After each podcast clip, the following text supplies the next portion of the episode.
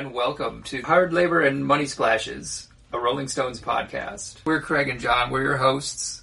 The first single is the title track, Undercover of the Night, uh, sometimes just billed as Undercover. Ronnie claims that there is a version of this that's just acoustic guitar and drums.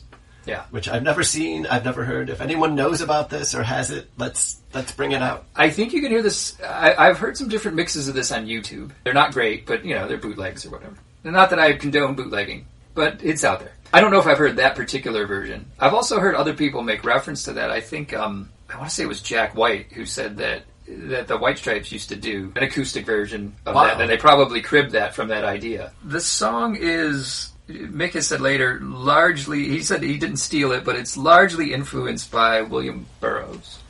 Well, so, some of his imagery comes from uh, Cities of the Red Night, but I mean, this song has a lot less to do with Burroughs than, say, Sympathy with the Devil had to do with the Master and Margarita.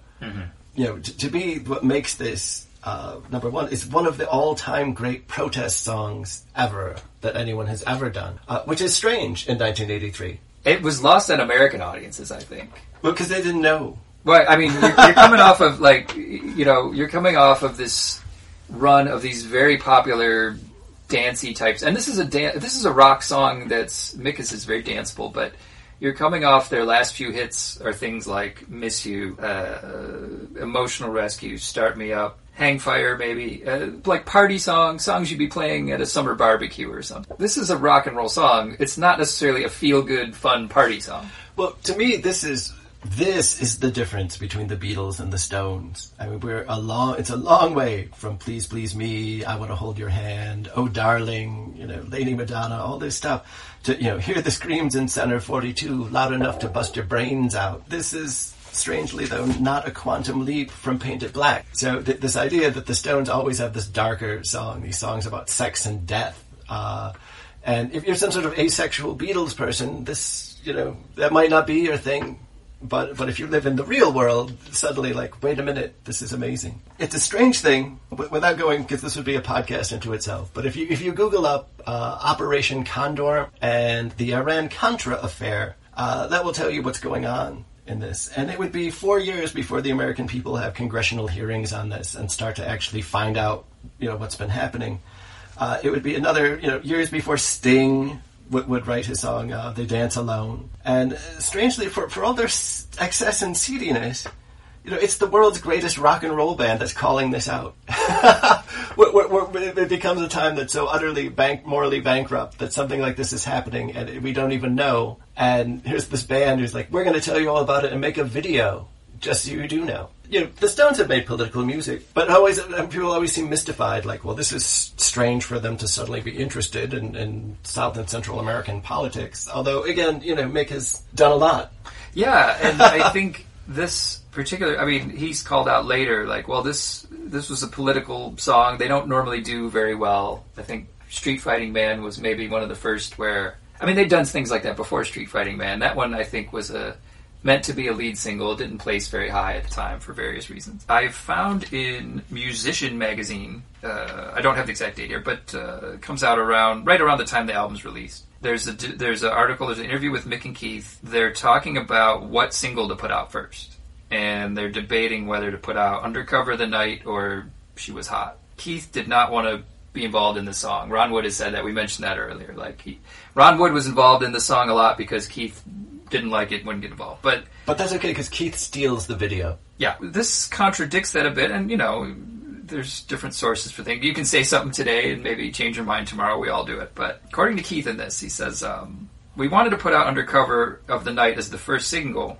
Atlantic isn't going for it. He says that there's a debate about the versions, and Mick probably, he's telling the interviewer, he's like, Mick probably played you the straight version of Undercover, which does not suffice. And so the interviewer says that Keith Richards gets up and he goes to the radio and he plays a remixed dub version that I want to put out. He describes it as Richards goes into a rubbery dance as a blast of reverb drenched. Well, try to imagine standing in a massive tunnel while an express train driven by Sly and Robbie with the Rolling Stones strapped to the engine comes barreling towards your ass at 150 miles an hour. It's like no wonder Atlantic balked.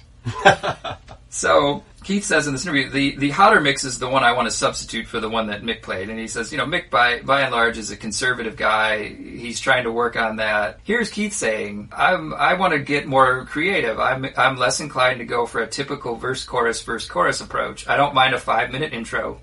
I don't mind knocking out a verse. I don't mind knocking out some vo- vocals. You know, why, why be conservative? So here's, you know, back to what we're saying. Mick saying, I, I want to take these chances and do this. There's this legend Keith is saying, no, I don't want to do that. This kind of contradicts that. He, in a way, he's saying it's not, his beef is that it's not experimental enough. the, the final mix. Wow. Okay, uh, and it's not necessarily an experimental song in the structure or anything. Like it's it's got a really good riff, it's got a really good drum beat. Uh, I think what he may have objected to, or at least seems like that would have been the case, is the mix. but his mix sounds even crazier. Uh, that you know, this is I don't. I- have never heard, hear that mix. I've never heard that mix. I mean, I don't know if there's a way to definitively hear like what mix he had in mind there, but There's also a version of with Wyman on bass somewhere again that I've never heard. There's a lot of different bootlegs out there. I've, I mean, I've heard some official remake, like the 12 inch remix and stuff like that, but I've never heard the the definitive, like, oh, this is the one Keith was talking about that he played that day. So part, what we're talking about with that is uh, all, all over this album, reggae titans, Sly Dunbar and Robbie Shakespeare. Uh, they brought in to bring uh, some extra flavor to an already spicy album. So how, how does Undercover do when, when they put it out as a single? It reaches number nine in the states, which is a mo- you know it's a top ten hit. I looked up some other stats internationally. I think the highest I found was maybe in the Netherlands. It gets to number four or something. So it, it's a top five, but in many places a, a top ten to a top twenty hit. Th- This is something I think is totally unfair, and we'll, you'll hear us talk about this a lot in different points in history. The idea of the Rolling Stones having a quote a slump and then they suddenly come back. If you're going up against Thriller, uh, Michael Jackson, his most powerful album ever, and you have a top ten single, I I don't call that a slump. Lots of people never make it that far. And I wonder too how much of that is American critics at the time, uh, because I don't know that this supposed slump, if it did happen, is happening. If anything, I think their stock is rising in other countries at this time. Sure. I mean, and it continues to do so. You know, from this point forward, all these markets that never had access to them eh, from the '60s and '70s and early '80s start getting access to them, and we'll find out here that this album, in particular, especially in Central and South America, really goes over because this message resonates uh, and starts a whole movement based on this. Uh, there's, you know, in some places you couldn't listen to rock and roll. I mean, you couldn't hear at one point, but like you literally could be put in jail or something in some of these countries, and it's, it's Around the world. yeah, and the reach starts to go there. The other thing you could say is, is that really evocative of how good a song is? I mean, this is an age-old argument, you know. I mean, there's been a lot of top ten and number one hits that in the one-hit wonder bin today, and some of their greatest songs probably weren't released. You know, I mean, some of the songs that are classic Rolling Stone songs were never chart hits because they weren't released as singles. That, this is a really great point. Um, but uh, the, the chart position, if you're claiming there's a slump, the, the numbers never support that, ever in the whole history of the group to this very day. If you're talking about a creative thing, this is the Rolling Stones at the apex of their power up to this point in their history. This is so much great stuff is happening in this one album. And they'll get better. but by the time they put out a bigger bang, that's my second favorite album. You know, the, the treats are, go- are coming. You know, there's there's still more treats around the corner. So the song itself is a political political corruption, violence. References are very specific. I- ideological genocide happening, you know, south of our borders, and sponsored by a lot of people you might think are good people, and you know, again, save that for Google. wrapped But- up in a really good Keith uh, riff that may or may not be Keith's. Let's let's he's gonna you know in the video it certainly looks like his. I think it's probably a Mick riff with some '80s style production to it. You could see uh, the the timpani drum plays a big part in the in the mix. There's there's a great beat by Charlie, but there's also some drum machine put on. There's a lot of layers put onto this. Uh, and you'd mentioned this earlier, but Ron Wood has said there's a, an acoustic version of this that he thinks is the, the version. He's like, I, I, I know that Mick's version of the song was the final glossed up version that everybody hears, but in his notes he said uh, that himself and Charlie and Mick worked on these great acoustic versions and percussion based versions that were in his in his mind much much better. It's like if Hollis Brown were done by voodoo shamans, uh, you, you'd have this ultimate protest song. So it's the lead-off single. I also uh, one more thing I want to say is I think the hook. I don't know if you it the chorus, but there's the the hook underneath it that I I always thought was underrated. I think it was it leaned on maybe like a "Miss You" type uh, chorus a little bit. I always thought that was a little underrated.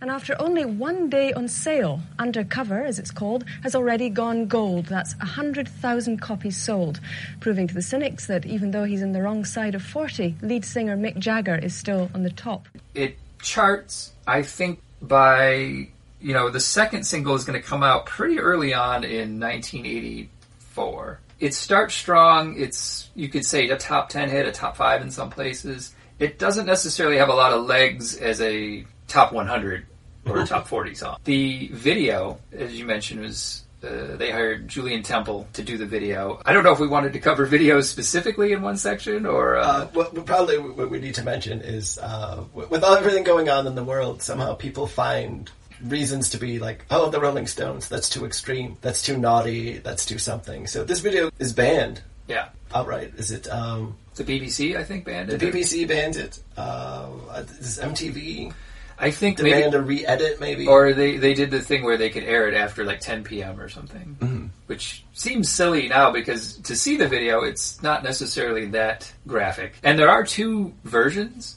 Yes. Okay, now the version that I always remember, footage of the Stones playing in a club, miming to the song. There's a pair of what I would guess would be high school kids on a Oh, couch. and, and they're watching the real video. there's a young man and a woman. The guy wants to like make out with this girl on the couch or something. He keeps turning the TV back to the Stones playing in a club. She keeps, she doesn't, she's like rolling her eyes at him, and, and when he's not looking, she'll turn the video back to another video, which is a reenactment of what's happening kind of in the song, where Mick Jagger plays some sort of political fixer.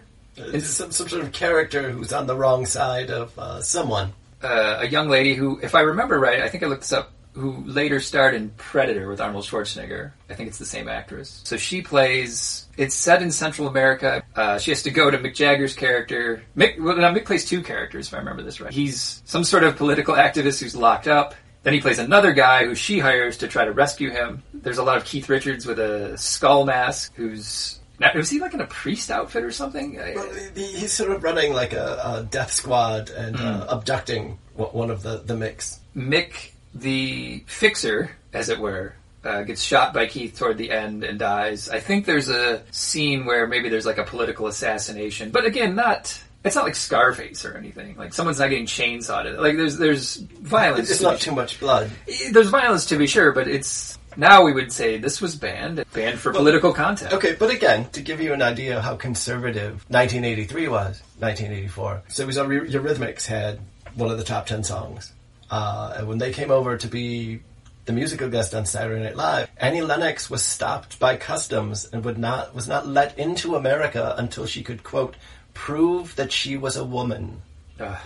Because somehow the idea that perhaps if she was a, a, a lad dressed up like like a boy dressed as a woman in male drag, It's too much to. It- it's mind-bending. to It's not even- It's bending the mind thinking about it. uh, but that like somehow if and if she were to come and sing on television in, in this state, that it would somehow do something irreparable harm to, to the American people or the youth of America. And um, I mean, we've we've got so so fu- much space to go uh, w- with rights and freedom. But back then, like you know, you couldn't come even come in. This was considered too outrageous. A- Annie Lennox with short hair was, was a danger to that was going to shut the country down. So yeah, so sure, like they're they're threatened by the stone. Why on earth did you choose to put such scenes of explicit violence into what after it's just a promo promo for your new single? I mean, why? It's uh, it's a film which goes with our new single, which is about uh, the video follows the song. Uh, it's about uh, political repression. It's about violence. I noticed you, you oh, we all got your reactions when the violent bits come. We never actually saw it. You were just going shaking your head. You know, I mean, we're not we're not trying to dress it up and uh, trying to sell the record with uh, you know advertising cliches. We wanted to make something that that was about the song. the significance kind of we've talked about overall, but in the Stones' overall canon of songs, this one quickly, I think every greatest hits compilation they put out since has included this particular song. I mean, I think most of the time those go there's a mix of like chart hits and fan favorites, but this is held in high. Re- I mean, it's it's always included in a greatest hits, starting with Rewind and to this present day, the most recent one. There's also many interview things I've seen later on with Keith, eh, not always disparaging it, but saying, you know, uh, I think it was Guitar Player magazine. I found a quote from him, and they were talking about maybe the 40 licks set or something, and he's like, "Yeah, I don't, I don't know exactly what'll be on there. I doubt Undercover of the Night. Let's put it that way. We'll make it." Uh, he, he's when CDs when they started to do CD releases, re-releases. They asked him about that, and he was saying, you know, some of the ones I thought would sound good, like Undercover and Emotional Rescue, sound a little thin. You know, this '80s production or something. So he's not necessarily a fan of it, but so this is 1983. They do.